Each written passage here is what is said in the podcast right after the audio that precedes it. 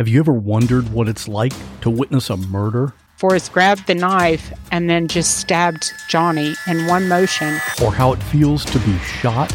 I was immediately hit by a barrage of bullets. Or how you would react if your spouse hired someone to kill you. And he was to put me in a grave with a bullet wound on my head. These are the stories you'll hear on the podcast called What Was That Like? True stories told by the actual person who went through it. You'll hear from a stalking victim. Came back upstairs, and when I came back and turned the corner into my room, I saw him standing there. You'll hear from a man who was kidnapped and tortured. I would do anything, say anything, to simply get away. And you'll hear actual nine one one calls. Take a deep breath. Oh my God! Take a deep breath. Oh my God! Take a deep breath. Oh my God! Real people in unreal situations. Search for What Was That Like on any podcast app or at what was that like dot com. This podcast contains adult themes and language, and some of the things that we discuss may be disturbing to some listeners. In this podcast, we discuss sexual assault, torture, race, and murder. Listener discretion is advised.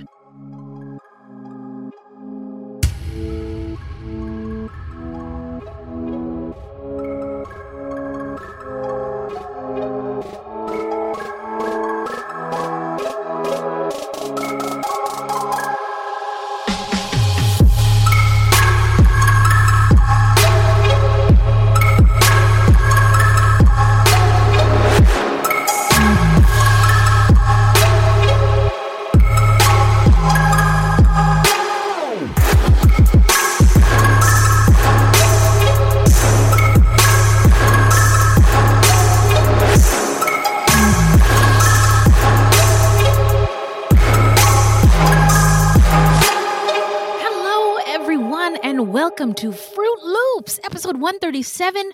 Bienvenidos, bitches, buiti, binafi, and thank you so much for listening. Yeah. Now, Fruit Loops is a podcast about true crimes committed by people of color and the victims that we don't hear or know much about. Contrary to popular belief, not all serial killers are straight, cis, white, able-bodied dudes. What? They just aren't. No, there are many well-documented cases of serial killers of color, and Fruit Loops is a podcast all about them. We will take deep dives into the fascinating lives and crimes of serial killers and true crimes committed by people of color and the victims that the media and entertainment commonly leave out because the news is racist. Allegedly.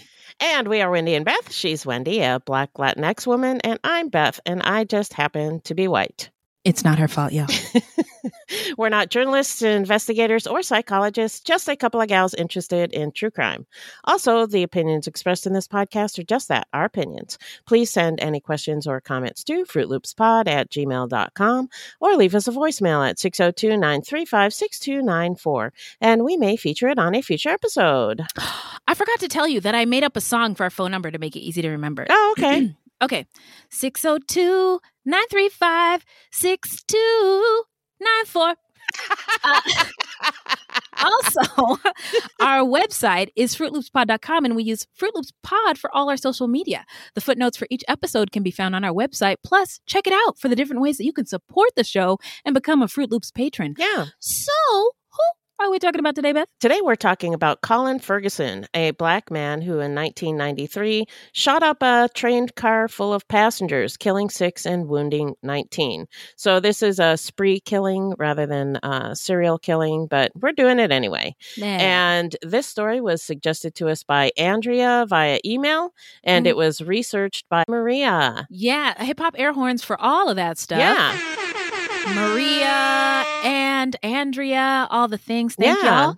Now, before we get into it, how you doing? I'm doing good. So uh, I was talking about uh, before how stressed out I was. We had the She we, Podcast? What, She Podcast live. We did that. It went great. Uh-huh. Um, I had a lot of work. And then my yep. daughter and my grandson came to, to live with me. So I got mm. uh, I got a baby in the house. Well, he's not a baby anymore. He's seven, but yeah. still, he's he's. Uh, I'm used to living by myself, and, and it's it's just been different. So yeah, uh, yeah. But Woo! It's good. It's good. I took him. Uh, I signed him up for a basketball class, and I oh. took him this morning, and it, oh. he's just so excited to be playing basketball. And oh he, man, he, yeah. So that's it's so cool. awesome. Yeah. Beth, I, um, so I've been asking for years for Beth to adopt me, but she won't.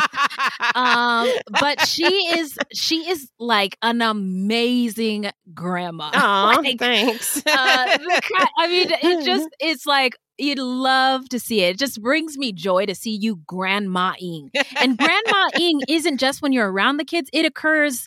It's like all the time, all like the time, yeah. buy, buying things. Uh, yep. Like sometimes I'll just walk up on her and I'm like, what are you doing? Buying stuff for my grandson. Like it's just all the time. Whoa, what are you doing? Oh, I'm just cutting out pictures of my grandson. Like it's just, she's just always, always loving on that grandbaby. And yeah, I'm jealous. I do love him. uh, so, um, yeah, but you know, a, an adjustment, uh, understandably so. Um, but you are just, you're killing it. You're well, killing it in the grandma rap game. Yeah. Well, thank you. Yeah, yeah. We're we're uh, we're trying. Yeah, yeah, yeah. Um, well, things over here are great. Um, we got a new. We're recording on a new day, right? So, yeah, yeah. Um, because of all the all changes the things, going on, and yeah. yeah, in all of our lives. Um, and uh, so the kids and I went on a on a hike this morning, and like, it was just Complain City. There's this mountain behind our house. Uh, and we call it Booty Mountain. I think I've said this before because the mountain looks like a butt if right, you right. Uh, are far Squint away enough from it. And, yes, yeah. exactly. So we hike up, hike up the butt crack, and the kids just weren't feeling it this morning, Aww. you know. But um, there is something to be said about like being just being outdoors. I, I oh yeah, it's great. I, uh, yeah, I was kind of struggling with um my my depression and anxiety for for a minute back there, and um just being outside is really helpful. Yeah, it is. So I recommend yeah, that it. Sunshine, the yeah, fresh air, fresh air, yeah. the possibility the you could die. Yeah, yeah, it's, it's great. All of that is fantastic. uh, so, well, uh, glad we're here, and uh, let's get into some listener letters. Yeah. Well, hello, angels. What's up, angels? Thank you. All right. What's in that bag, Beth? Well, I wanted to say thank you to Taylor Goodall for your five-star review. Oh, yes. Yeah. Thank you. And we got a Facebook message from Becky, a k a. Bex, who said, hey, Wendy and Beth, love the pod, especially when Wendy says someone gets a bag of dicks. See, I come from Seattle, where we have a drive-in restaurant called Dick's. It's been around forever, has like four different burgers, one-size fries, soda and milkshakes and cones. So we Seattleites love to go get a bag of dicks so we can eat some dicks. Hell yeah. yeah. I love you both. My family is multiracial in all genders and sexualities, so I love what you do. Forever your fan, Bex. Oh, Bex. Thank you, Bex. Thank you. Yeah. Hip-hop air horns to you. Um, Absolutely. So I, I lived in Spokane, Washington uh, for a time and went to Dick's a few times. Great food. Unfortunately, the one in Spokane at that time, bad crowd. Oh, no. Too much Confederate memorabilia oh, for my taste. Yeah. Anyway. Uh, Eat so... a bag of Dick's. Go to Dick's, get you some fries, but don't stay if you see any Confederate flags. All right? Uh Now, uh, is there anything else in that mailbag? Yeah, we got a sweet message from Kenneth, who suggested that we should have a T V show like on the I D channel or something. Ooh, cool. And yes. You know what? We could not agree more. So hook us up, Kenneth. Yeah, hook it up, Kenneth. Uh... Thank you. Yeah. And then we also got some bad reviews. Uh, we Ooh. got a review from someone who was upset because we pronounced some victims' names cr- incorrectly. And they okay. surmised that we did it because they were white. And oh. uh, F Y I, we don't we don't do that. We don't no. discriminate. We try no, to respect definitely. all the victims. Mm-hmm. I'm white. Um, Wendy's got a white husband. But yeah. yeah, we we. You know, we don't hate white people. No, and not at all. We do our best to pronounce the victims' names correctly, but we are human. Yes. Um, we're unaware which case this was or the victims' names that we pronounced incorrectly, which leads me to another bad review, which complained about spelling errors. And we do our best, but I'm sure there's typos out there. Yeah. Um, but if you don't tell us where they are and you don't tell us which names we uh, pronounced incorrectly, we can't fix it. So, right. y'all, we encourage constructive criticism. Go, you know, we want to make the podcast better. So yeah. Go ahead and send constructive criticism, but we'd appreciate it if you have anything for us. Uh, please email us and be specific so we can yeah. fix it. Exactly. Otherwise, we have no idea what you're talking about. I know. And I don't know what to fix. I, I know. I'm like, okay, so okay. I suck. And yeah. there's nothing I can do about there's, it. Thanks. Uh, yeah, I don't know what the misspelling was, but I can't fix it. So sorry. I'm sure, I, I'm sure it was my fault, but I don't know where it is. So help me. And that's uh, it.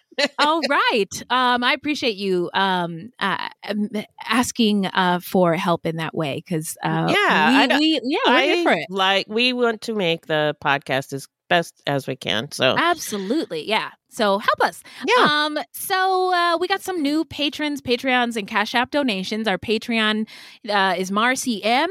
Uh, and also uh, shout out to Bert, because Bert helped us immensely uh, yeah. with that recent episode we did. And plus he yep. gave us a bunch of gems for um, old episodes that we had corrections. See, that's how you do that's it. That's how you do it. Uh, yeah. And then uh, we got a Cash App from Joyce K. And Alyssa D. Alyssa D, sorry, is a new Podrin patron. So here are your tunes. Hope you don't hate them, because if you do, it's too late. There's nothing I can do about them. Love you, boo. Okay. Come on, Marcy. Oh, I swear what we mean at this moment. You mean everything to me. Oh, Marcy. Okay. And then uh, Bert, this is this is for you. Uh, I have a feeling Bert could be a J. Cole fan, but if I'm wrong, I'm sorry, boo. uh, okay. You see the drop top, Bert, stop playing with me. You see the drop top, Bert, stop playing with me. He said he wanna pick, so we posted in on I G. He said he wanna help, so thank you, homie. You see the drop top, Bert, stop playing with me. Okay, a little shaky there, but Bert, uh, we love you. Yeah, thank you. All right, Joyce. Now the joys of my world is in true crime. Now the joys of my world is in true crime. Okay, and then Alyssa, this is for you. Alyssa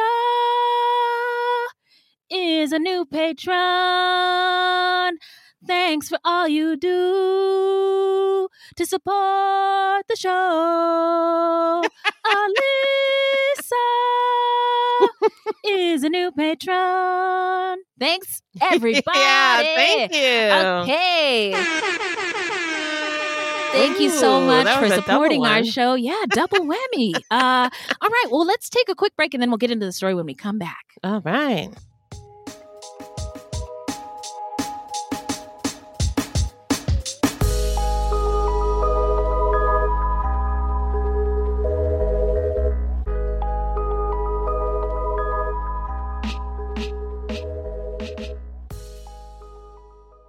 Our bodies come in different shapes and sizes, so doesn't it make sense that our weight loss plans should too?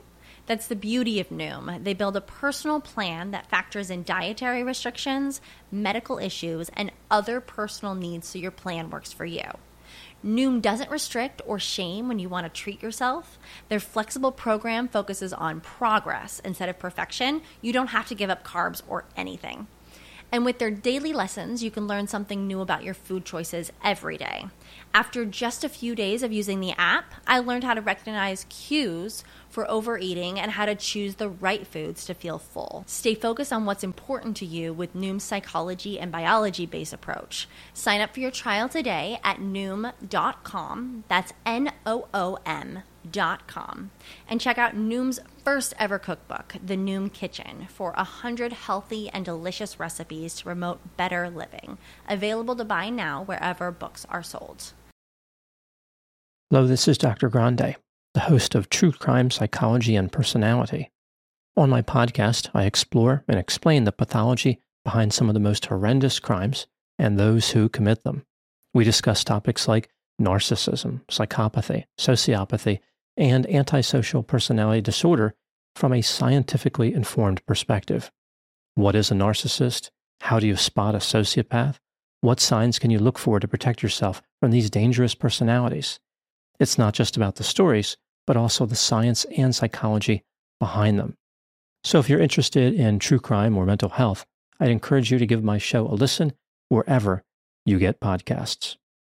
This podcast is sponsored by BetterHelp Online Therapy. People don't always realize that physical symptoms like headaches, teeth grinding, and even digestive issues can be indicators of stress. And let's not forget about doom scrolling, sleeping too little, sleeping too much, undereating, and overeating. Okay, so the copy here says to talk about my experience with stress. Oh boy, do you have an hour? Uh, where do I begin? Work, bills, life, family. I could go podcast. on for a very, yeah, podcast, a very long time. And I actually do though in therapy, which is so helpful for me so I can manage, deal, and get through it. Stress shows up in all kinds of ways. And in a world that's telling you to do more, sleep less, and grind all the time, here's your reminder to take care of yourself, do less, and maybe try some therapy. BetterHelp is customized online therapy that offers video, phone, and even live chat sessions with your therapist, so you don't have to see anyone on camera if you don't wanna. It's more affordable than in-person therapy. Give it a try and see if online therapy can help lower your stress. This podcast is sponsored by BetterHelp, and Fruit Loop Serial Killers of Color listeners get ten percent off their first month at betterhelp.com slash fruit. That's B-E-T-T-E-R-H-E-L-P dot com slash fruit.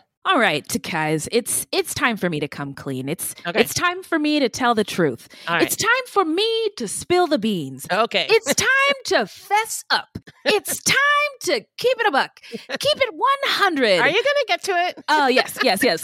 So sometimes after dark, I sneak away and play best fiends. Others may wonder about my mysterious disappearances. They say, who does she think she is? David Blaine? David Copperfield? I say none of the above. In fact, I'm having so much fun playing best fiends. Ever heard Heard of it? Why, yes, I have. I love best fiends. I love collecting the little monsters when you play so I can level up my fiends. Also, I love going in for the super long matches to free up the board and beat levels. Ooh. I am happy to report that I am on level four forty. That's amazing. Okay, friend, I see you flexing over there. Now, Best Fiends is a free-to-download mobile puzzle game with thousands of exciting new levels for new adventures and challenges every time you play. I am on On level three oh four. Beth, tell them about the offline play. Yes, of course. There is offline play, so you don't even need Wi-Fi or the internet. Oh, good. So download your new favorite getaway, Best Fiends, for free today on the App Store or Google Play. You'll even get five dollars worth of in-game rewards when you reach level five. That's friends without the R, Best Fiends. All right, uh, we're back. And remind us, Beth, who is our subject today? Well, it's Colin Ferguson, who on December seventh, nineteen ninety-three, boarded a passenger train in New York and began shooting. By the time he was done, six people were dead and nineteen were wounded. All right, so now let's get into some stats, y'all. So this case, uh, there were six people killed and nineteen injured. Um, I am going to read off the names of the people killed. We sh- also uh, want to be respectful of the victims who were wounded and still survived. So we'll keep we'll put their names in the show notes, yeah, or on on our website, um, so you can find them. Um, and so the victims who were killed were Amy F- uh, Federici, a twenty-seven-year-old corporate interior designer from Mineola, uh, James Gorecki, a fifty-one-year-old account executive from Mineola, Mi Kyung Kim, a twenty-seven-year-old New Hyde Park resident, Maria Teresa Tumangan Madotto, a thirty-year-old lawyer from Westbury, Dennis McCarthy, a fifty-two-year-old office manager from Mineola and husband of Carolyn McCarthy, uh, who survived, and uh, Richard Nettleson, a twenty-four-year-old college student from Roslyn Heights. Okay. Now, uh, now we're going to get into the setting. Take us there, Beth. Colin Ferguson was born in Kingston, Jamaica. The original inhabit- inhabitants of Jamaica are believed to be the Arawaks, which also which are also called Tainos. Hmm. And by the way, Wendy is Garifuna, and Garifuna yes, is an Arawakan language. Hmm. They came from South America twenty-five hundred years ago and named the island Jamaica, which meant land of wood and water. So the Arawaks led quiet and peaceful lives until they were invaded by the Spanish sometime after fourteen ninety-four. The Spaniards enslaved, tortured, and killed the Arawaks to get their land. The Arawaks were then overworked and ill-treated by the Spaniards, and the introduction of European diseases to which the Arawak had little to no resistance meant that within a short time, they were all wiped out. I don't know if y'all know this, but Europeans lived disgusting, dirty lives, livestock, throwing their shit in the streets. Meanwhile, the Arawaks and indigenous people of the world, like, you know, had pristine waterways, very clean, yeah, very clean, kept their livestock like away from where they ate and shit. Like, come on, y'all. And when these white people arrived, the white people, I think um, it's written somewhere that they, the, the white, the Spanish conquistadors wrote in their journals, they must have believed they we were gods because they showered us with um, incense and lovely smelling herbs. It's because y'all smell like fucking shit. Yeah, yeah, you stink. So, so again, they introduced all these European diseases and wiped a lot of the, po- these, the this population out. And the myth is that Europeans were superior, and that's why they were able to conquer indigenous and African people. But a huge factor in colonization was the fact that Europeans brought diseases. Yeah. And when yeah. half the population is wiped out, oh, look, all of a sudden the odds become in their favor. More yeah. favorable. Yeah, yeah. Yeah. Few Spaniards actually settled in Jamaica, and it served mainly as a supply base. Food, men, arms, and horses were shipped there to help in conquering the American mainland. And on May tenth, sixteen fifty-five, the English led a su- successful attack on Jamaica. The Spaniards surrendered to the English, freed their slaves, and fled to Cuba. It was this set of freed slaves and their descendants who became known to the English as the Maroons. Maroons are descendants of Africans in the Americas who formed settlements away from slavery. They often mix with indigenous peoples, eventually evolving into separate Creole cultures such as Garifuna and Mascogos. But these people did not refer to themselves as Maroons. They preferred the term Coromanti, which pays tribute to one of their last visions of home, the West African coast of the same name. Coromantins organized dozens of slave rebellions in Jamaica and elsewhere in the Americas. During the early period of English settlement in Jamaica, there were many buccaneers based in Port Royal in Jamaica. Buccaneers were people who attacked and stole from ships at sea, basically pir- pirates or privateers. Privateers are different from pirates in that they were actually allowed by a government to do this in the seventeenth and eighteenth centuries. Oh, so government-sanctioned robbery Piratry, and theft. Yes, okay. Yes. Now, Port Royal prior to this time was insignificant, was an insignificant town in Jamaica. Under the Buccaneers' leadership, the town grew to become known as one of the, quote, wealthiest and wickedest cities in the world, yep. unquote. But a violent earthquake destroyed Port Royal on June seventh, sixteen ninety-two, and the survivors of the earthquake resettled in Kingston. The English settlers concerned themselves with growing crops that could easily be easily sold in England, such as tobacco, indigo, and cocoa. But sugar soon became the main crop for the island.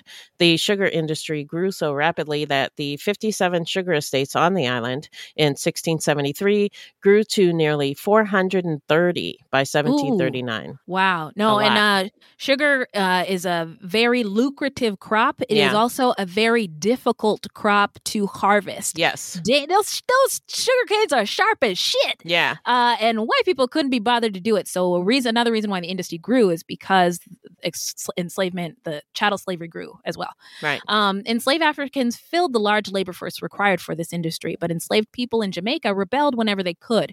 Many of them were successful in ruining, running away, running away, running away from the plantations and joining the Coromantins in the mountains. After two major wars between British and Coromantins, tre- treaties were signed. In the Treaty of seventeen forty, Coromantins were given land and rights as free people, and the slave trade was finally abolished in eighteen oh eight, with full freedom being granted in eighteen thirty-eight. During the Depression of the nineteen thirties, the banana industry was hit by disease and sugar prices fell. Growing unemployment and a steeply rising population growth rate put Jamaica in great distress. In nineteen thirty-eight, things came to a head with widespread violence and rioting. Out of these problems came the formation of the first labor unions and the formation of two major political parties in Jamaica. Mm. The first general election was held in December of nineteen forty-four, and on August sixth, nineteen sixty-two, Jamaica was granted full independence from England. Fantastic. Yeah. The population of Jamaica today is approximately three million, three million, with almost one million located in Kingston town. Jamaica's population is overwhelmingly of African descent, and the most common ethnic groups among Africans taken to Jamaica for slavery during the seventeenth century were the Coromanti and the Igbo people from present-day Nigeria. The second largest racial group is multiracial Jamaicans. Most mixed-race most people in the country self-report as just Jamaican, yeah, as you would. Right.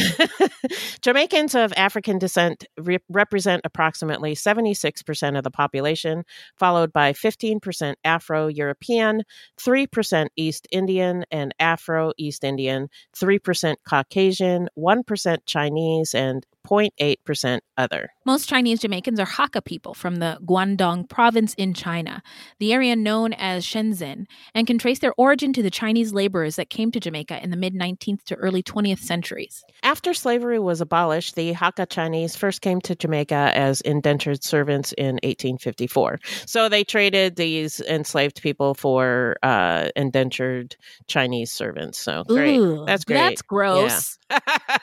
One ship came directly from China. The second ship transported four hundred seventy-two individuals that had been working on the Panama Canal.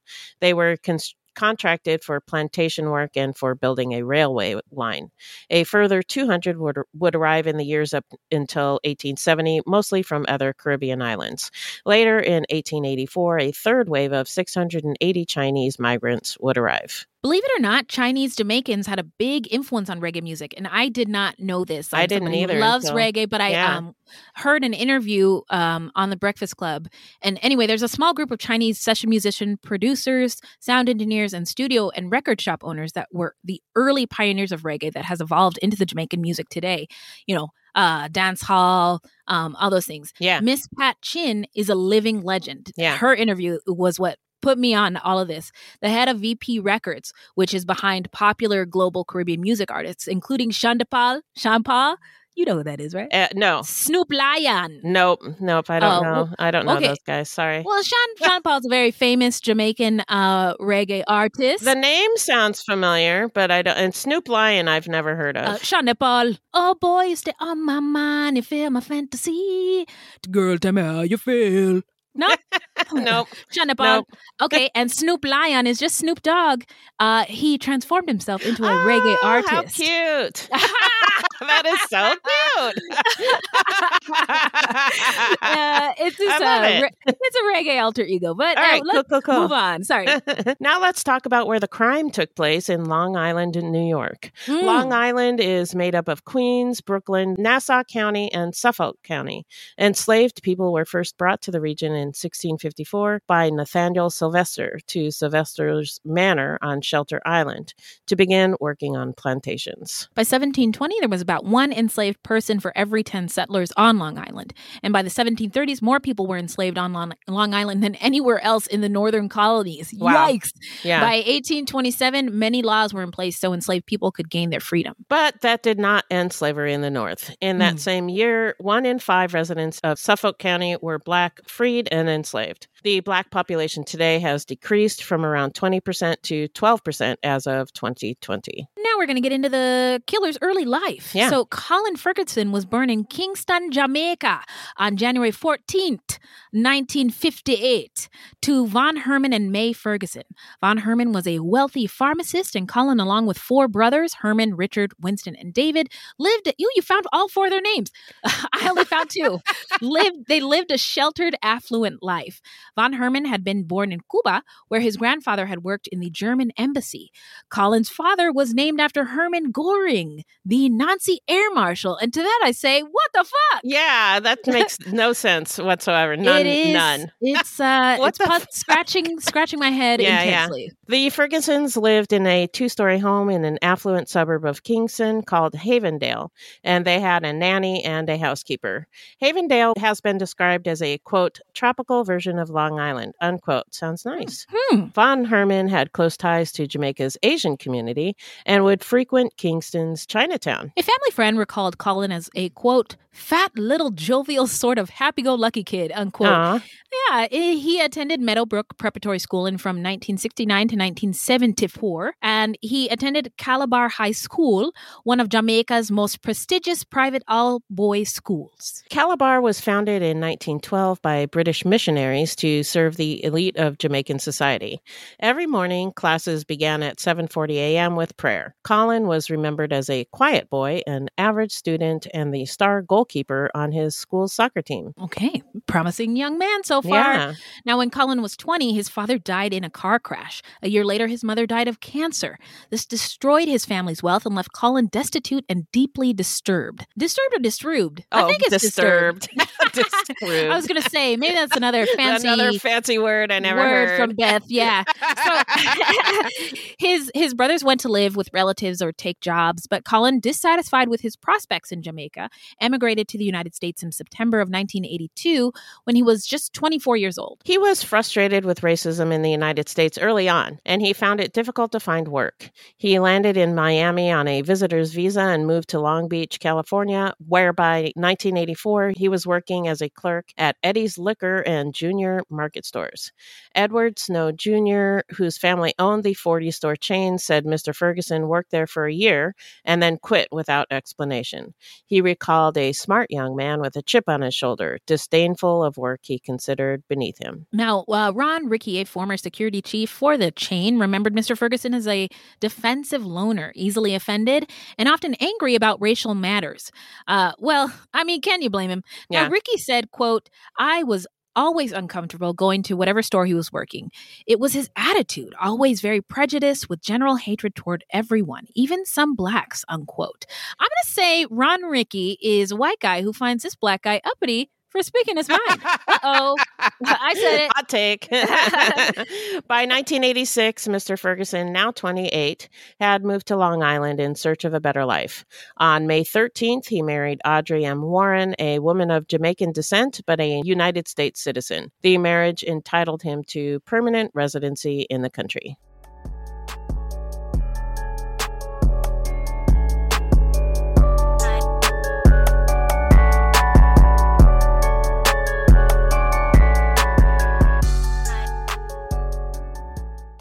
I want to take a moment to tell you about my podcast, Carol Costello Presents Blind Rage. In nineteen eighty-four, a woman named Phyllis Cottle was abducted in broad daylight, tortured, and left to die in a burning car in Akron, Ohio. At the time, I was a rookie reporter covering this horrific story. Since then, I've reported every kind of crime imaginable. I've been able to leave most of them at work, but not this one, the one that buried itself under my skin and stayed put. Phyllis Cottle was a badass woman, and I want to tell you her story. A production of Evergreen Podcasts and signature title of the Killer Podcast Network, you can find Carol Costello Presents Blind Rage wherever you get your podcasts. Discover more great true crime and paranormal programming at killer podcast dot com.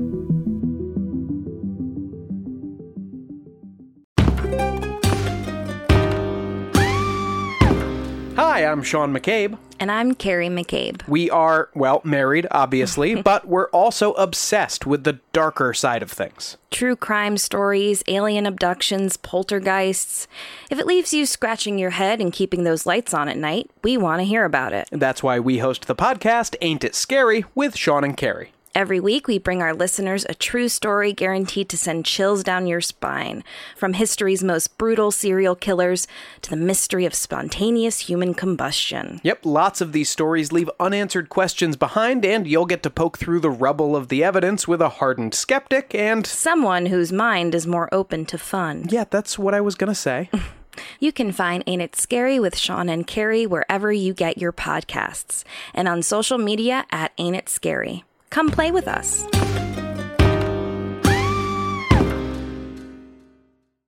Get ready for your starring role in a thrilling adventure full of hidden clues, immersive scenes, danger, and romance. That's right, it's June's Journey, and you play June Parker, an amateur detective investigating a series of mysteries. Ooh, you'll put your powers of observation to the test, sharpen your sleuthing skills, find objects, and claim rewards. The visuals are fire. It's like a party for your eyeballs. As you play this thrilling adventure full of hidden clues, immersive scenes with danger and romance in full force. Whether you're craving a good mystery or just need to get away for a while, June's Journey is the perfect game for you. It really is a sweet escape. I like to play when I need a mental pick-me-up. There is a detective in all of us. Find your inner detective. Download June's Journey free today on the Apple App Store or Google Play. So now we're going to get into the timeline. So the couple rented a Westbury, Long Island home. Neighbors recalled many persistent disputes between the couple. Ferguson did odd jobs, bought a car, and had a semblance of a normal life. In early nineteen eighty-seven, he enrolled for the spring semester at Nassau Community College as a part-time student, taking accounting and business administration courses. But his studies did not go well. He received a low grade in one course and was forced to leave another after a disciplinary hearing found he had been overly aggressive towards the teacher. Unfortunately, mm. Ferguson had also become increasingly aggressive towards Audrey, and it often ended in police intervention. Ferguson moved out in late nineteen eighty-seven, and his wife won an uncontested divorce on May eighteenth, nineteen eighty-eight. Acquaintances said Ferguson was devastated by the breakup. He took a basement apartment in a one-family home in Westbury with a male roommate who he frequently fought with. Ferguson found a clerical job with a Demco Security Group where he worked for fifteen months. Then on August eighteenth, nineteen eighty-nine, while standing on a stool pulling invoices from a file cabinet, Ferguson slipped and fell, suffering injuries to his head, neck, and back. I think it needs a bacchiotomy. Bacchiotomy. He filed a claim for workers' compensation disability benefits and, after several hearings, was awarded seventy-five dollars a week.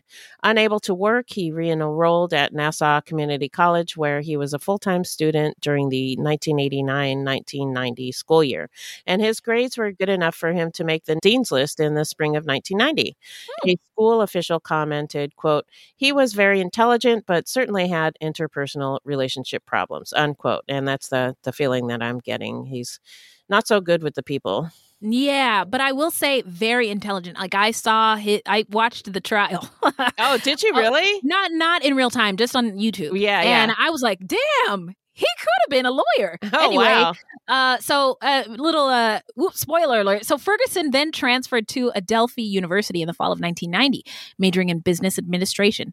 There are many accounts of Ferguson routinely, routinely calling out racism. Again, can you blame him? And during a symposium a professor gave on her sabbatical in South Africa, Ferguson tried to shout her down, yelling, quote, "We should be talking about the revolution in South Africa and how to get rid of white people." Whoa, whoa, whoa. Hot take alert.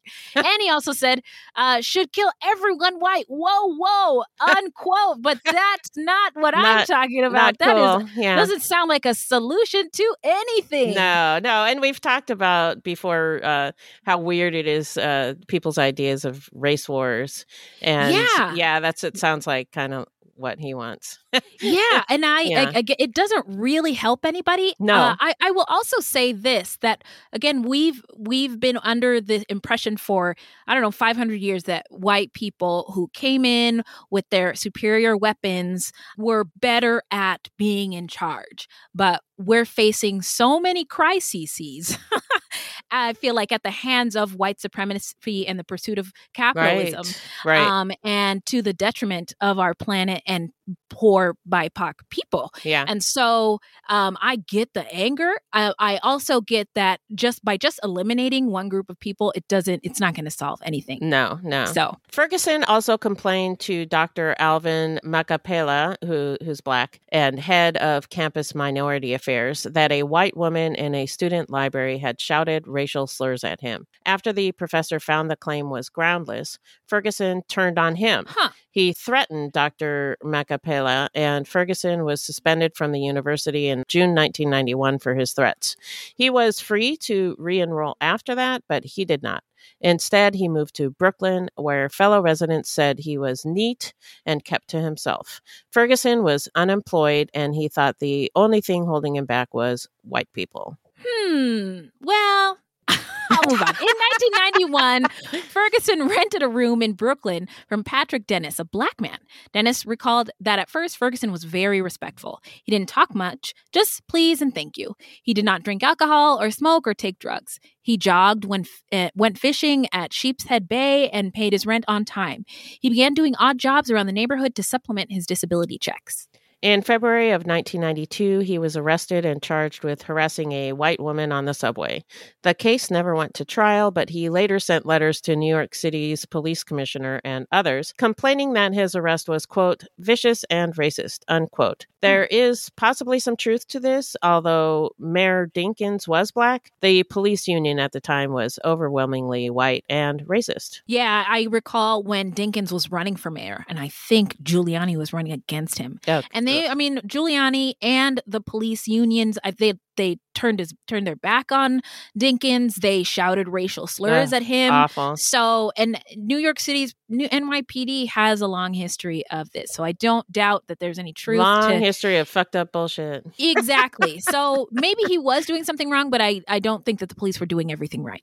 right. Now, on September twenty-first, nineteen ninety-two, after a series of hearings, the State Workers' Compensation Board approved a settlement in which Ferguson was awarded a total of twenty-six thousand two hundred fifty dollars, including the four thousand eight hundred dollars in weekly benefits he'd already received.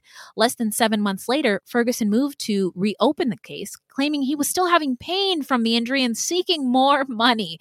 Oh, that's what happens with these workers' comp claims. They could go Is on it? for years. Wow. Yeah. He reached out to a law firm to help him get more money. Attorney Lauren Abramson recalled that when Mister Ferguson asked for a consultation, from the beginning, she felt something was wrong.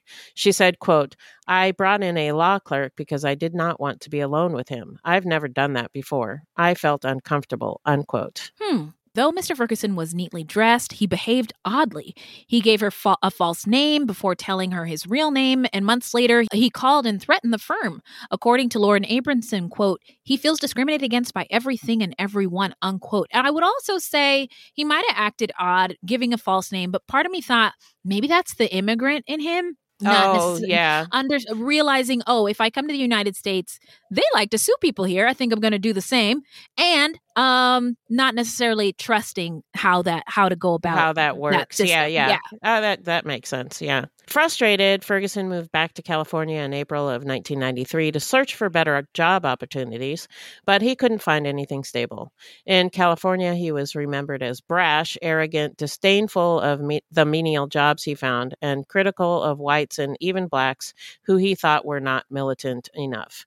In hmm. California, he was robbed by two black men, which angered him and prompted him to purchase a Ruger P eighty-nine nine millimeter pistol that he began carrying around with him in a paper bag. Mm. And in May of nineteen ninety-three, Ferguson moved back to New York and again rented a room from his old landlord, Patrick Dennis.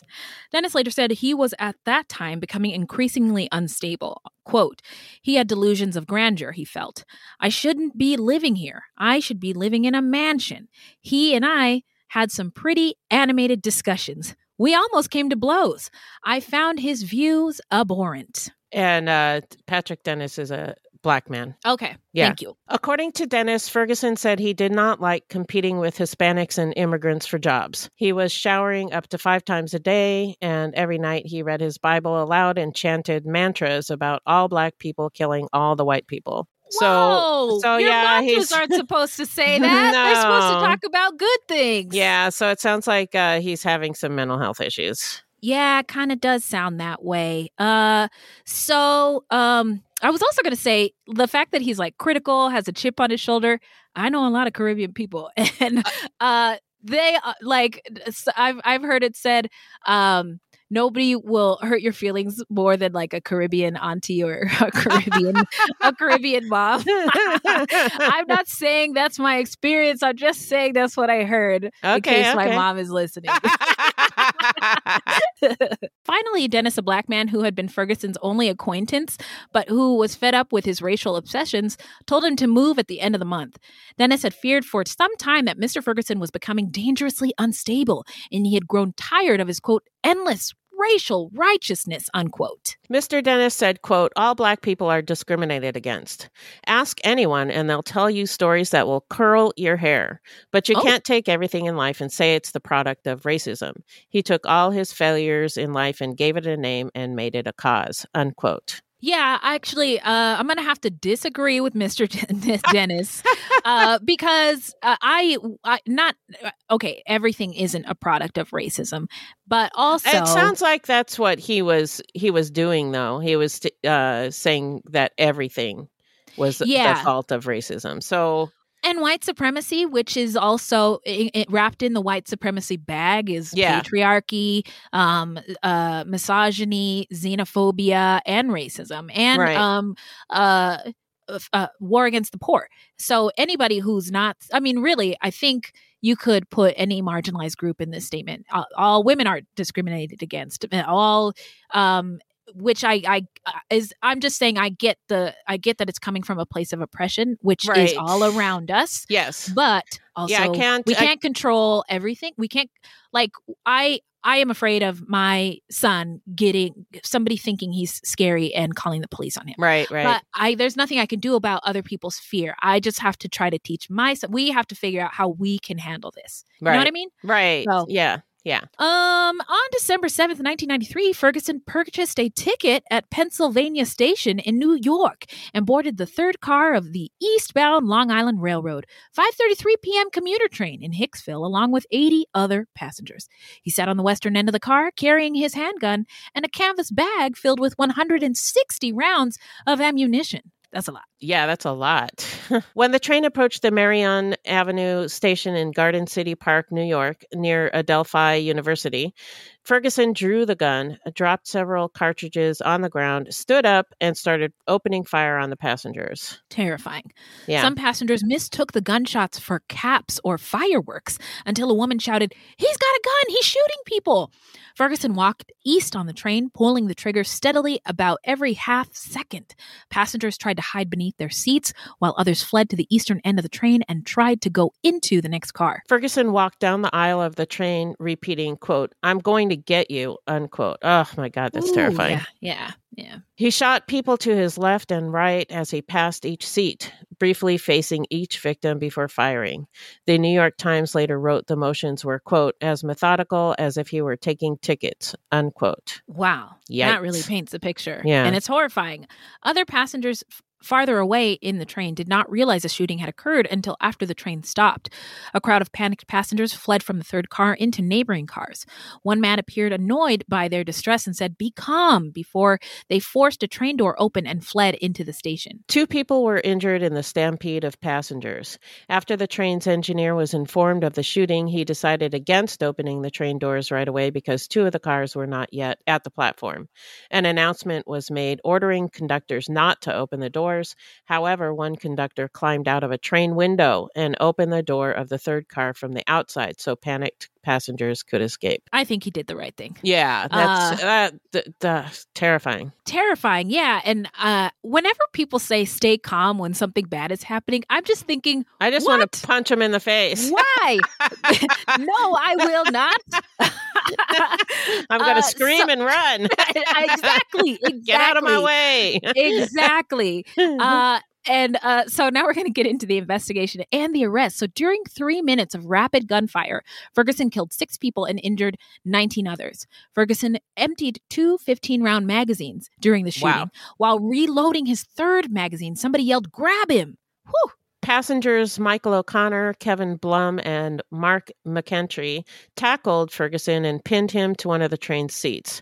Other passengers ran forward to grab his arms and legs and help hold him down. While he was pinned, Ferguson reportedly said, quote, "Oh God, what did I do? What did I do? I deserve whatever I get," unquote. Andrew Roderick, an off-duty Long Island Railroad policeman who was picking up his wife from the train, boarded the train car and handcuffed Ferguson. Wow. Yeah. Now, police det- so he knew what he did was wrong. Right. uh, which is important later. So police detectives later said it appeared Ferguson had been planning the shooting for more than a week. None of Ferguson's victims were black, although it is unclear if there actually were any black passengers on board this train, you know, given where it was coming from and right, where it was right. headed. Ferguson showed no emotion as he sat in the back of the police car, which some passengers said was as shocking and disturbing as the violence of the shooting itself. Upon seeing Ferguson, one of the victims became hysterical and shouted, quote, "How can he be sitting there so calm after everything he did?" unquote. After arresting Ferguson, police found pieces of notebook paper in his pocket with scribbled notes with the heading, "Reasons for This." One of the notes referred to racism by Caucasians and Uncle Tom Negroes. They included included a reference to, quote, the false allegations made against me by the filthy Caucasian racist female on the number one line. You know who you are. Just kidding. It doesn't say that. Unquote. And that's a reference to his February nineteen ninety-two arrest. Ferguson's notes expressed anger towards the New York State Workers' Compensation Board, Asians, New York Governor Mario Cuomo, and, quote, so-called civil rights leaders such as Reverend Herbert Doherty, C. Vernon Mason, and Calvin Butts, unquote. So I was just going to say, welcome to Culture Corner. I gather from some of the for- sources I used for this case that it is puzzling how Ferguson, a black man, could accuse non-white people like Asians and Uncle Tom Negroes of racism, right? right? And the fact of the matter is that anti-blackness is a global phenomenon, and black people are found all around the world. So this, you know, is not just the United States. But in the U S, it should be noted that the fight against oppression has countless examples of multiracial coalitions working together successfully. Um, I recall seeing photographs of when Malcolm X was killed. The person who was next to by his side first was an Asian woman. Um, but there are also examples of the opposite. Most recently, uh, during COVID nineteen, there were attacks um, by other B I P O C people onto Asian communities, yeah. which was horrifying to see. Yeah. And the point is the real enemy, enemy here, the real bitch, the real evil one is white supremacy. Yeah. However, white supremacy, even including things like patriarchy, doesn't require people of that group. It doesn't require white people to carry out. I could still be a terrible woman to other women, even though yeah. I am not a man. Right, um, right. And so the same is true. So anyone, even by a B I P O C person, can be capable of being an agent of white supremacy.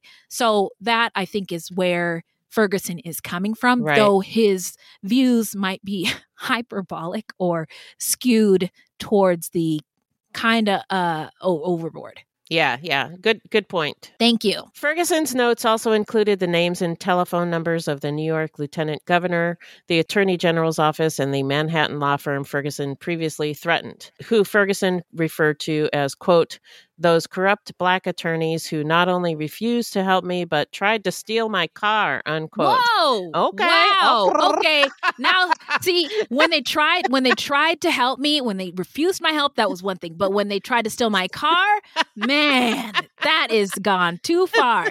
Now, the notes indicated Ferguson planned to wait to start the killings until after he was beyond the New York City limits out of respect for outgoing New York City Mayor David Dinkins. Now, remember, he was the first black mayor of New York City, and Ferguson claims to be very pro-black. So New York City Police com- uh, uh, and also New York City Police Commissioner Raymond Kelly. So he wanted to be out of the city too. Um, I guess not hurt. Out of respect for their them. reputations. Yeah. Okay. Okay. Ferguson showed no remorse during hours of questioning from the Nassau County District Attorney's Office. Officials there said, quote, he was lucid and clear and aware of what was going on, unquote. Ferguson was arraigned on December eighth, nineteen ninety-three, in a Long Island courtroom. He never spoke during the arraignment and did not enter a plea. He was committed to prison without bail. As he was escorted from the courthouse, a reporter asked him if he hated whites, to which Ferguson replied, quote, it's a lie, unquote.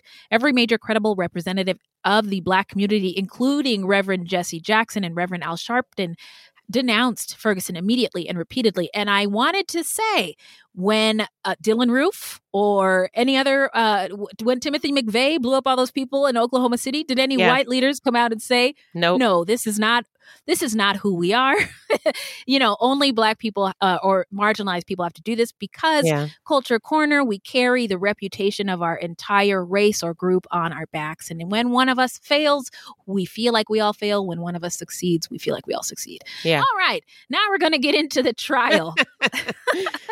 Hit it, Beth. Ferguson's court-appointed attorney called for his client to receive a psychiatric evaluation. Under New York state law, an insanity defense would require Ferguson's lawyers to prove he had suffered from a mental disease or defect, and as a result, could not tell whether his actions were right or wrong. At the time, lawyers and mental health experts said such a defense would be difficult because Ferguson appeared to have carefully planned the attacks and because of what he said right after the attack. Right. Doctor Alan Reichman, a psychiatrist who interviewed Ferguson, indicated in his report that Ferguson may have been feigning mental illness. Uh-oh, when he spoke of conspiracies against him. On January fifth, nineteen ninety-four, a report by a court-appointed psychologist and psychiatrist concluded Ferguson was competent to stand trial. And on January nineteenth, a grand jury handed up a ninety-three count indictment against Ferguson, which carried the possibility of up to one hundred seventy-five years in prison. The indictment included two counts of murder for each slain victim, both for intentional murder and for depraved indifference to human life. Nassau County District Attorney Dennis Dillon said he would not agree to any plea bargain in the case. Depraved indifference to human life. I feel like yeah. that should be used more often. Yeah. Um. So on March first, nineteen ninety-four, William Kunstler and Ron Kuby, law partners known for representing unpopular clients, accepted a request by Ferguson to handle his case. Kunstler said Ferguson had been made out to be a pariah by the media and the public. Starting at about a week into his incarceration, Ferguson began complaining about his treatment, claiming correction officers attacked him with milk crates and a fire extinguisher while depriving him of necessities like soap and antiperspirant. And on March twenty-third, while returning to his cell from the medical unit, Ferguson was attacked in jail by a group of inmates. Yikes. Ferguson suffered a broken nose and swollen left eye. Prison officials had been notified by Ron Kuby that an assault was imminent and were allegedly in the process of following up on the warning when Ferguson was attacked. Hmm.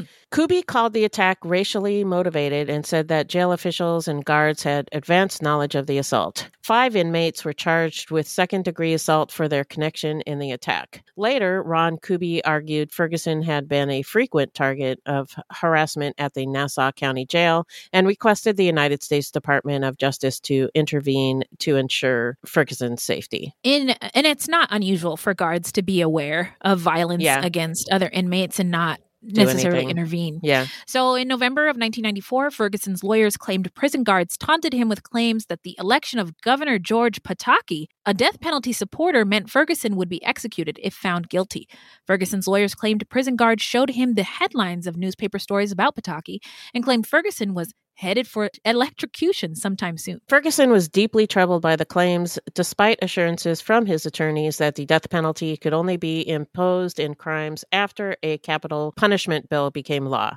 Ferguson was not reassured until after the judge told him the same thing at the request of Kunstler. Kunstler and Kuby proposed an innovative defense that Ferguson had been driven to temporary insanity by a psychiatric condition they termed black rage.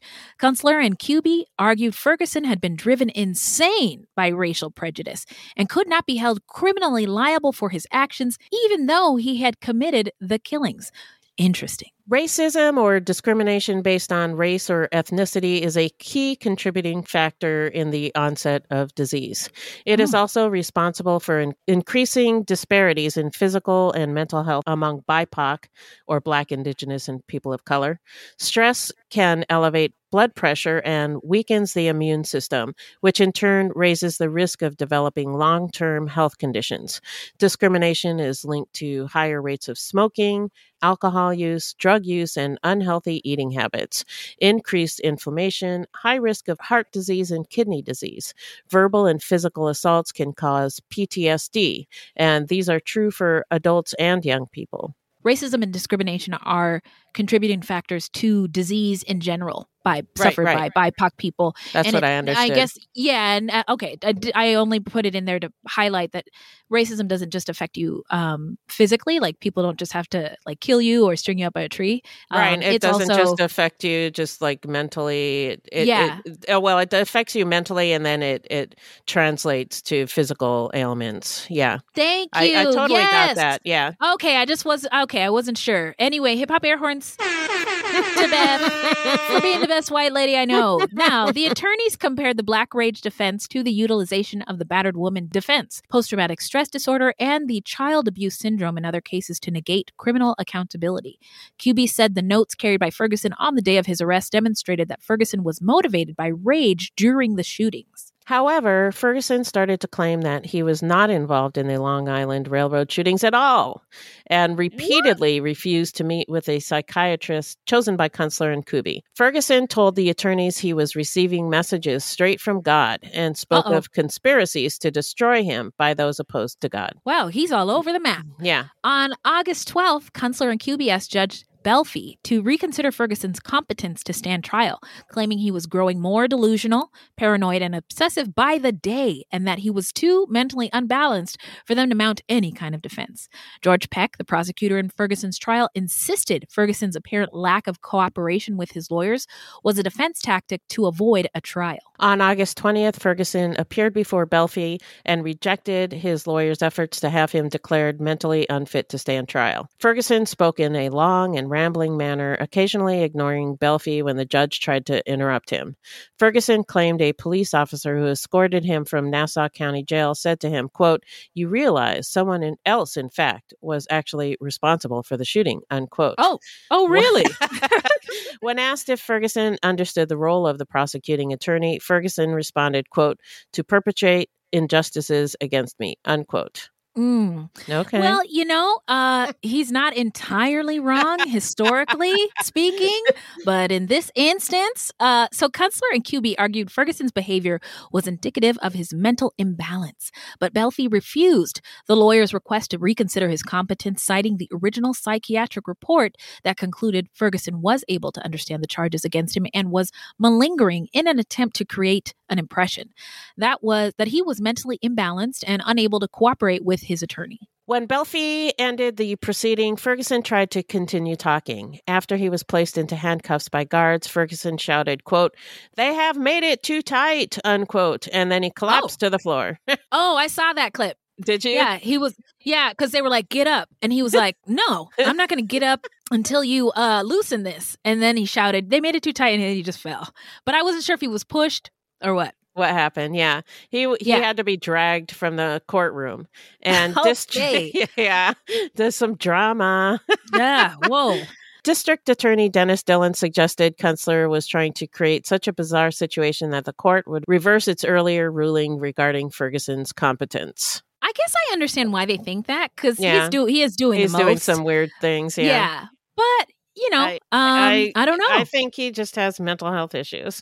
Yeah, that that was my impression. But, you know, this was the nineties and we weren't so good about identifying and acknowledging those kinds of things. Yeah. Um, on September twentieth, Kunstler and Kuby filed notice that they would pursue an insanity defense despite the objections of their client. Ferguson continued to claim he was not involved in those shootings and proposed defending himself during the trial. In the following months, Ferguson sent Judge Belfi several letters regarding disputes between Ferguson, Kunstler, and Kuby. Ferguson claimed in the letters that he was not insane and rejected Kunstler's and Kuby's black rage defense. Although George Peck argued the letters proved Ferguson was able to understand the charges against him and was actively participating in his defense, Kuby argued the letters only further demonstrated Ferguson's confused state of mind. So the black conspiracy theorist in me was thinking that the black rage defense Uh, that maybe fer- somebody convinced Ferguson that he had to reject it because if oh. the black rage defense had really been used or put on trial um, in that uh, in this American climate during in the O J times, uh, right, it might have right. it might have been too explosive for American audiences and the legal system to handle. Oh, That's okay. just my conspiracy. Never heard it anywhere. Just popped into my fucked up brain. So now, on November eleventh, Ferguson agreed he would stop resisting efforts to meet with a court-appointed psychiatrist. As a result, Judge Belfi agreed to hold a third hearing as to whether Ferguson was mentally competent to stand trial or not. On December tenth, Judge Belfi ruled Ferguson was competent to stand trial. Belfi said he based his decision in part on his conversations with Ferguson in the courtroom, including Ferguson's concern over Governor Pataki's promise to sign a death penalty bill. Belfi strongly advised Ferguson against defending himself, but Ferguson said he intended to defend himself. Kuby said of the decision, quote, "What we will have now is a complete circus. A crazy man cannot defend himself. Mister Ferguson, evidence to the contrary, believes he is not guilty and that someone else killed all those people aboard the train. Without a psychiatric defense, Ferguson has no defense. There was no doubt that he was there, that he fired the weapon, that he would have fired it more if he had not been wrestled to the ground. There is no doubt that Colin Ferguson, if sane, was guilty," unquote. And that's his Bars. attorney. Yeah. Ferguson's trial proved to be as bizarre as promised. It was broadcast live by local media and court T V, but was constantly overshadowed by the O J Simpson murder case going on simultaneously on the West Coast. This trial was so nuts that Saturday Night Live did a skit about it. Have you seen it? I just haven't. Google, okay, just Google S N L skit and uh, Colin Ferguson, and uh, it's it's kind of funny because the uh, it's the black guy who does uh, the lover's man or the the ladies' man. Okay, okay. Cavassier, Cavassier, and um, anyway, he he was the black guy in S N L for a long time, and he he goes, uh, "Excuse me, Your Honor, I'd like to speak to my client," and he's like. Talking to himself. Yeah, talking to himself, and like turning his head right and left. It, oh it was it's really funny. So Ferguson argued that the ninety-three count he was charged with were related to nineteen ninety-three, the year. And had it been in nineteen twenty-five, he would have been charged with only twenty-five counts. Uh, and okay. He admitted he admitted bringing the gun onto the train, but claimed that he fell asleep and another man grabbed his gun and began firing. Mm, yeah. Wow. He you don't say. He also argued that a mysterious man named Mister Sue had information concerning a conspiracy against him. He also mm. found another man, Raul Diaz, who told the media that he would testify that a mysterious Asian man pushed a computer chip into Ferguson's head, which activated him and incited the shooting spree. Diaz- Transformers! Diaz did not end up testifying. Among his defense witnesses, Ferguson requested was Bill Clinton, who was president. Wow. This, I mean, I don't, I, shout out to S N L for making this skit. I think this whole thing is nuts. So wild. Yeah. So wild. Bill Clinton, hello. Now, his cross-examination questions mostly started with, "Is it your testimony?" and would simply force the witness to repeat testimony already given. When a witness refused to answer the question to his satisfaction, he would then ask the judge to admonish the witness to answer the question. That's not wow. how you do that. that no, that's no. not how it's done, son. Anybody, anybody who watches any T V would know that. During the course of his cross-examinations, Ferguson would refer to himself in the third person, asking the victims of the shooting, quote, "Did you see Colin Ferguson?" Unquote, to which the witness would reply, quote, "I saw you shoot me," unquote. Yeah. He did it over and over, over again. And it over. was everybody was getting so mad. I bet. So Ferguson originally sought to question himself on the witness stand, but ultimately did not do so. Uh, he told the judge and media outlets he intended to call a number of witnesses that would prove his innocence, including a ballistic expert, a handwriting expert, and two regular eyewitnesses, but that they were afraid to come forward and take the stand. Ultimately, he did not call any of those witnesses. He also told Judge Belfi of an alleged conspiracy by the mm. Jewish De- Defense League to kill him in prison if he were convicted. He Whoa. said prison slaying of serial killer Jeffrey Dahmer was, quote, "set up as a prelude against me," unquote. Wow. Yeah, now, okay. I gotta, I gotta say, um, I love a good conspiracy, and I especially love Black conspiracies because they make me laugh. Um, and I was, I was just thinking about like Black compar- conspiracies compared to white ones. Um, and before this case, I would have swore up and down Black conspiracies are harmless because people don't get killed when Black people believe a conspiracy, right? Like right. it's just, it's just really funny. Dogs are racist. um, I heard one the other day. Uh, a, a Black scientist created uh, white people in a lab, uh, but but they're funny, right? It's the like, Wuhan th- lab, right? Yeah, yeah, something like that. Uh, or that like um, ha- bl- women who have sex, it ma- having sex makes your butt bigger. Like just conspiracies, they're funny, right? Yeah. But I'm thinking of white conspiracies like Pizzagate. People get yeah, killed because of Pizzagate. QAnon. QAnon. Yeah. People get killed because of those white-ass Caucasian right, conspiracies. Right. But this Colin Ferguson conspiracy is, it, I have to rethink my whole theory. So yeah, anyway, yeah, it's not just funny, fun and games anymore. People are dying thanks to Black conspiracies as well. Oh, no. Okay. So on February seventeenth, nineteen ninety-five, Ferguson was convicted of murder and attempted murder. He received three hundred fifteen years and eight months to life, meaning his current earliest possible parole date is August sixth, two thousand three hundred nine. Wow. So hang in there, man.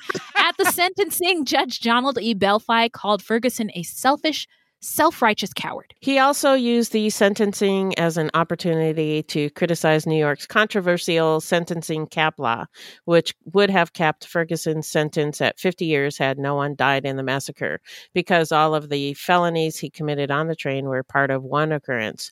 Therefore, all sentences would have been served concurrently and capped at fifty years. You know, um, I see what he's trying to do, but no, mm. that ain't it. Yeah, yeah.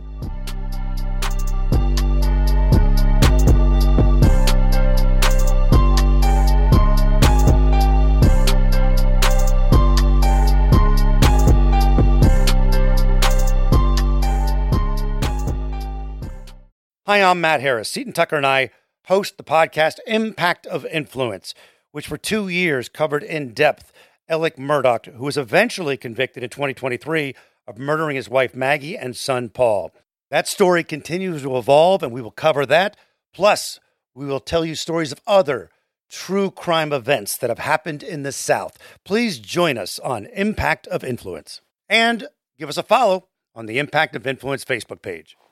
Sir, now we're going to get into where are they now? Well, I'll tell you, Colin Ferguson is currently serving his sentence at the Attica Correctional Facility in upstate New York. He continues to get into fights with other inmates, and most notably, September eleventh, twenty eleven, he tried to start a prison riot with the goal of killing some of the correctional officers. Yikes. He just hasn't learned yet. Yeah. Hasn't been rehabilitated. Nope. Hmm. Serial killer Joel Rifkin, a serial killer who killed up to seventeen victims in the New York area in the late nineties. Have you heard of Rifkin? I Beth? haven't. No. Oh, okay. Okay. Had a fight with Colin Ferguson in prison. Ferguson was using the phone and told Rifkin to be quiet. They argued, and Ferguson told Rifkin, quote, "I killed six devils and you only killed women," unquote. Rifkin responded, quote, "Yeah, but I had more victims," unquote. Ferguson punched him. Okay.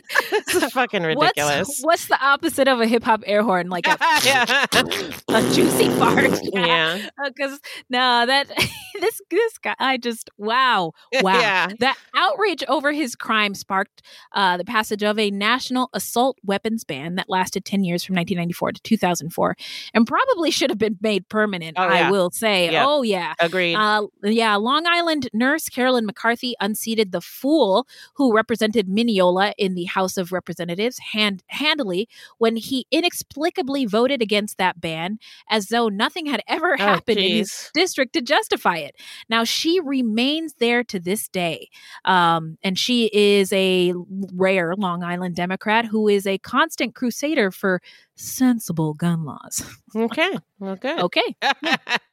So Ferguson's only contribution to society is to the English language, and it's an ugly one at that. We now have the term spree killer, which was popularized by his actions.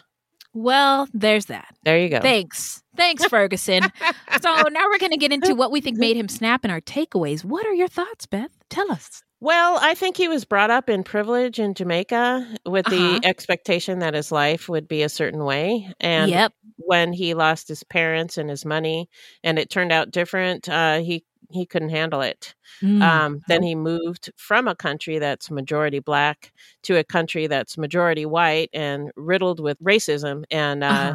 he lost his shit. Yeah. Culture shock indeed. Yeah, mm-hmm. definitely a culture shock. And uh, his landlord, uh, Mister Dennis, uh, who we quoted earlier as saying all black people are discriminated against, ask anyone and they'll tell you stories that will curl your hair, but you can't take everything in life and say it's the product of racism.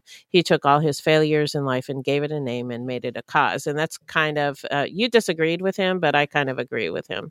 Hey, so. man, equal opportunity, safe space for all thoughts and um, opinions. Yeah. So he was, I think he was just enraged about yeah. racism, which fair enough, you know? Yeah. Yeah. But oh, yeah. then everything that uh, happened in his life, uh, he felt like was the product of racism. And he just was pissed. And uh, yeah. I think he also had mental health issues. We talked about that a lot yeah. during mm-hmm. while we were reading the uh, script. And, mm-hmm. um, I don't think those were ever addressed. And I yeah. also think the trial was handled oh, abominably. Yeah. Oh, yeah. What is this, amateur hour? Yeah. our, our justice system uh, does not handle people with mental health issues in a way that's, uh, I think, just. Right. We just throw people in prison for the rest of their lives and leave it at that. I mean, a lot uh-huh. of times when people, um, like that guy who uh, shot up the movie theater, I can't remember his name. Yes. Um, uh I don't remember either. During the Batman movie? Uh, yeah. He legit mm-hmm. had schizophrenia. He was yeah. insane.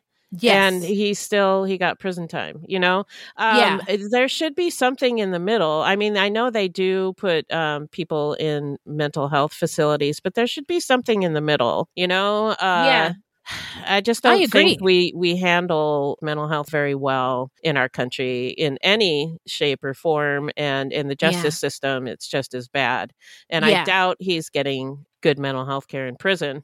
yeah. He yeah. did do something that's terrible, but I don't think he was competent to stand trial. And I don't think he should have been allowed to be his own, own attorney. Um, I, don't, I, I don't think he got a fair trial. I don't think he did either. I also, um, I wanted to commend the lawyers who really pushed hearing. They had multiple hearings to try right. to get his um, competency um, reevaluated, reconsidered by the judge. And I think the judge was eventually just like, ugh, fine, just yeah, let him do we'll what do he it, wants. But, but then, yeah, they, but that, that's a failure on the judge's part. Yeah. You know, I think so too. Um, so, uh, I think, uh, also he suffered, uh, fr- I agree with you, Beth.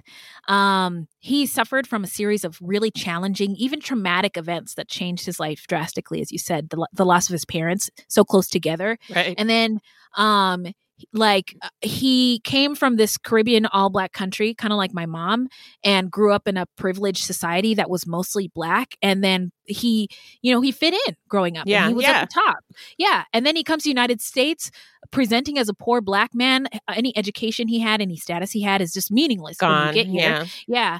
And racism in the U S, I am telling y'all, it's It's a, no, a whole other animal. And even the Nazis, remember we've talked about this before, the Nazis right. were like, hmm, how are we going to craft, um, how, we, well, let's go to the U S to see how we can do this dividing and segregating people. And the Nazis were like, y'all over here in the United States are doing too much. uh, and the, the again, the ch- the challenge of being an immigrant and the and the culture shock of, of this place might have just been too much. Yeah. Um. And he lost his whole family, and then he lost this little family that he created. Right. Um. And short, and it wasn't long after his divorce that he relocated started, to Long Island, and then started whoa, losing his shit. Yeah, yeah, losing his shit. Um. And then lastly, whenever racism or white supremacy is called out, let the gaslighting games begin. Right. And it's usually people, and I also, I say that because all the sources I cited all talked about his perceived feelings of racism and oppression. Like it wasn't right. real. Like it right. was in his head. And it's not. Yeah. And it's usually those comments come from people, or the gaslighting comes from people who have never experienced racism, or people who are incapable of having empathy for how harmful that experience can be. Right. Take notes from Beth.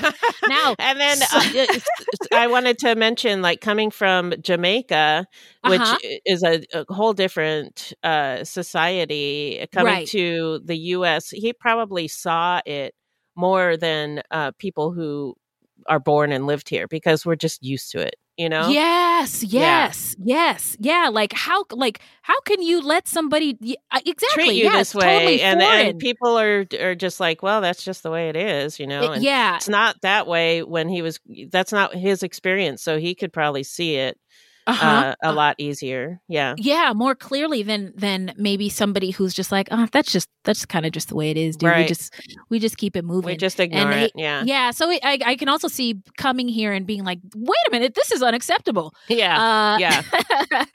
um, but as as we said, it it affects ra- racism and discrimination and oppression affects every aspect of humanity, including physical and mental health. Right. So he had all these mental health challenges, I think, because of the the big T's and the little T's in his life. But then being here, um, kind of just blew it up. Right. Uh, and uh, racism is and, and discrimination doesn't necessarily mean like being beaten up or having a flame, a flaming cross on your lawn. Sometimes right. it's just, just little as simple things. as, yeah, um, somebody day not treating you with respect. Yeah, day. calling yeah. a racial slur. Um, and yeah, it just, it adds up. So yeah. now we're going to get into how not to get murdered. If you love true crime and you don't want to die, here's a tip for you.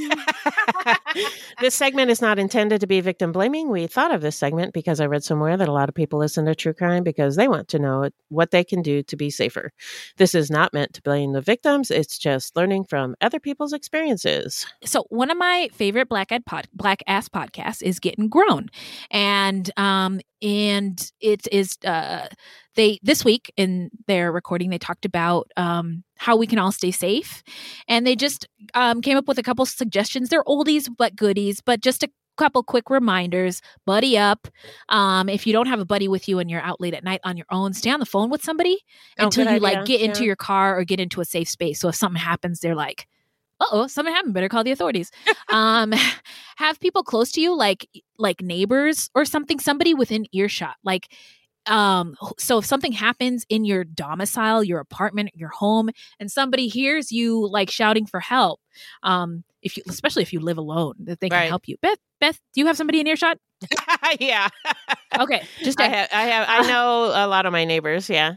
Okay. Okay. Good. Same. And then, um, uh, you know, and it's also extra eyes around you. Like, hey, something's. I haven't seen Beth come out of her home in three weeks. Is she okay? yeah. Uh, um, another one is uh, pull into your garage and close the door immediately. Don't get out of the car till you close it and make sure there's nobody who followed you in. Um, they talked about an Alpha four stun gun, which is something to just keep. Like in your car, by the door, in your purse. Um, there are safety classes online. Um, there is a, a a video that was going around last week on the on the internet where a woman was walking into her par- or walking into her apartment building and went into her apartment so quick she opened the door and slammed it on somebody's face who was. He followed her into oh the my building, gosh. Wow. trying to rob her. It was amazing how quick, quick she was, but she had her keys handy, you know, to either use it to as a in, weapon yeah. or get into her apartment really right. quickly. Uh, and that, by the way, that phenomenon of somebody sneaking into a building behind somebody who just opened the door is called piggybacking. Oh. So be on the lookout for it. Beth, what you say? Oh, our our job has these safety trainings all the I time. Know, you uh, know, Beth. I I was just uh, thinking about that. We had that safety video, and they talked yeah. about piggybacking. Yeah, yeah, yeah. It can happen at work, but it can also, even more scary, happen at your home. So yeah. uh, pay attention.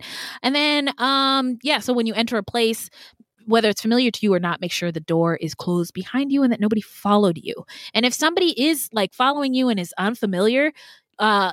you know, hey, just tell them, hey, like you can go around to the front to get, get, you know, get what you need. I'm not going to, whether you live here or not, I'm not, I, I don't know you. I'm G T F O. Not going to let you in. Yeah. Bye. Uh, and then I'll save this other one for the next episode okay. because we're running long. Yeah. So now it's shout out time uh, where we shout out any content about or by any other marginalized groups of people, of people and any true crime goodies. I just wanted to shout out, on Netflix, Hoop Schemes. It's an episode of a show about a gambler who's a rich white guy and a bunch of young, black, underprivileged college basketball players who, pl- who played college basketball at A S U in nineteen ninety-four. And A S U is all of a sudden like winning, but they're winning by like really weird numbers. Yeah, yeah. And it was clear that they were point shaving. And it, the the episode is like an hour long, so it's kind of like a movie. And it describes how that scandal all went down. And this is where this was great because old Whitey loves sports, and I love true crime. And our worlds collided. It was Yay! The most romantic night ever. Yeah. So, Hoop Schemes on Netflix. Right on.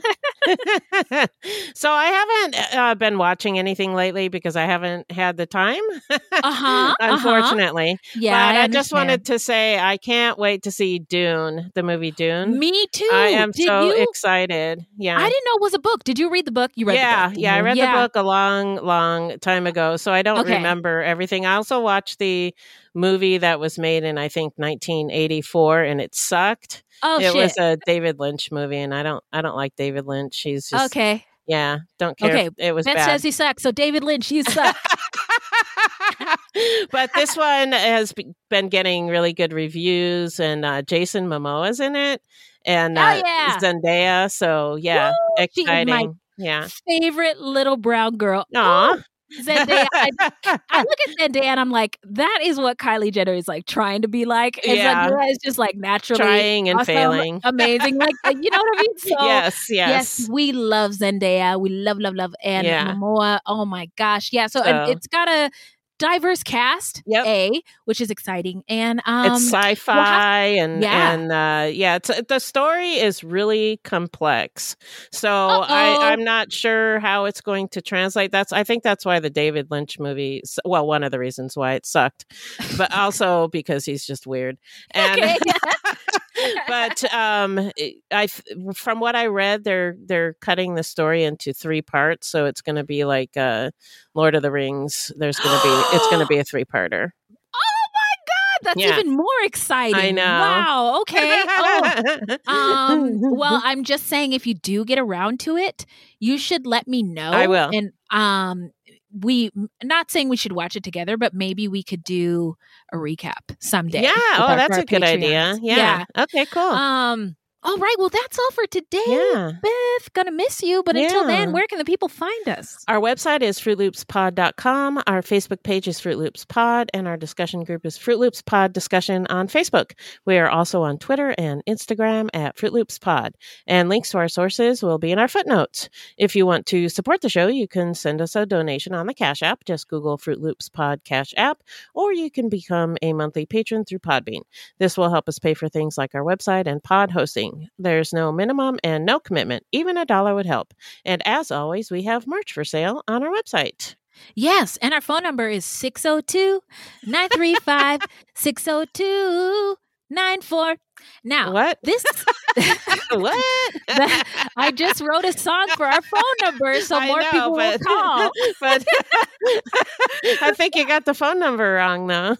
I did? Yeah. Nuh-uh. Uh, six two nine four. I think you said Shit. six oh two nine four. six oh two, nine three five, six oh two. Nope. nine four. Oh, no. Wait, six two. Six, okay, two. six oh two. Okay. okay, six oh two. Nine nine three five six two two nine four nine four. We'll get it. We'll get it eventually. Okay, okay. Yeah, someday I'll try it again next week. All right. Well, this is a weekly podcast, and new episodes drop every Thursday. So until next time, look alive, y'all. It's crazy out there.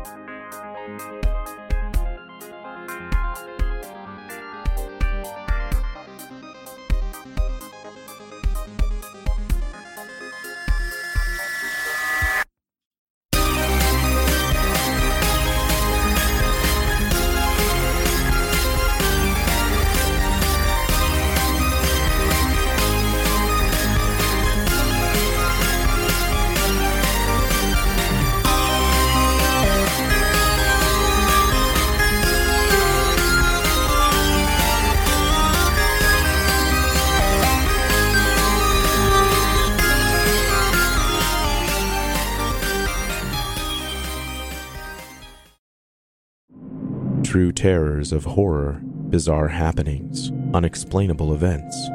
On our podcast, Disturbed, terror takes center stage. Each episode is a journey into the darkest corners of human existence, delving into bone-chilling tales of kidnappings, serial killers, maniacs, and the very essence of your worst nightmares coming to life on this weekly true horror show. Disturbed is not for the faint of heart. It's an exploration of real, unadulterated horror sourced from everyday people. Each episode is a descent into the macabre, where we narrate stories that will leave you on the edge of your seat and crawling in your skin. We navigate the disturbing narratives that lurk in the shadows, offering a raw and unfiltered listen into the most terrifying aspects of the human experience. Enter at your own risk and let the unsettling tales unfold in the haunting realm of Disturbed. And remember, listeners, stay safe out there.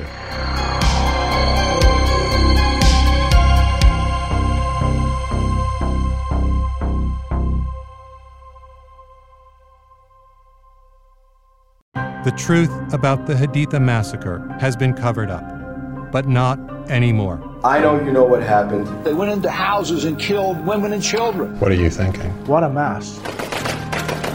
U S Marines murdered innocent civilians in cold blood. And at the center of it all is twenty-five-year-old Sergeant Frank Wooderick. And me. Murder in House two, a new podcast from Crowd Network.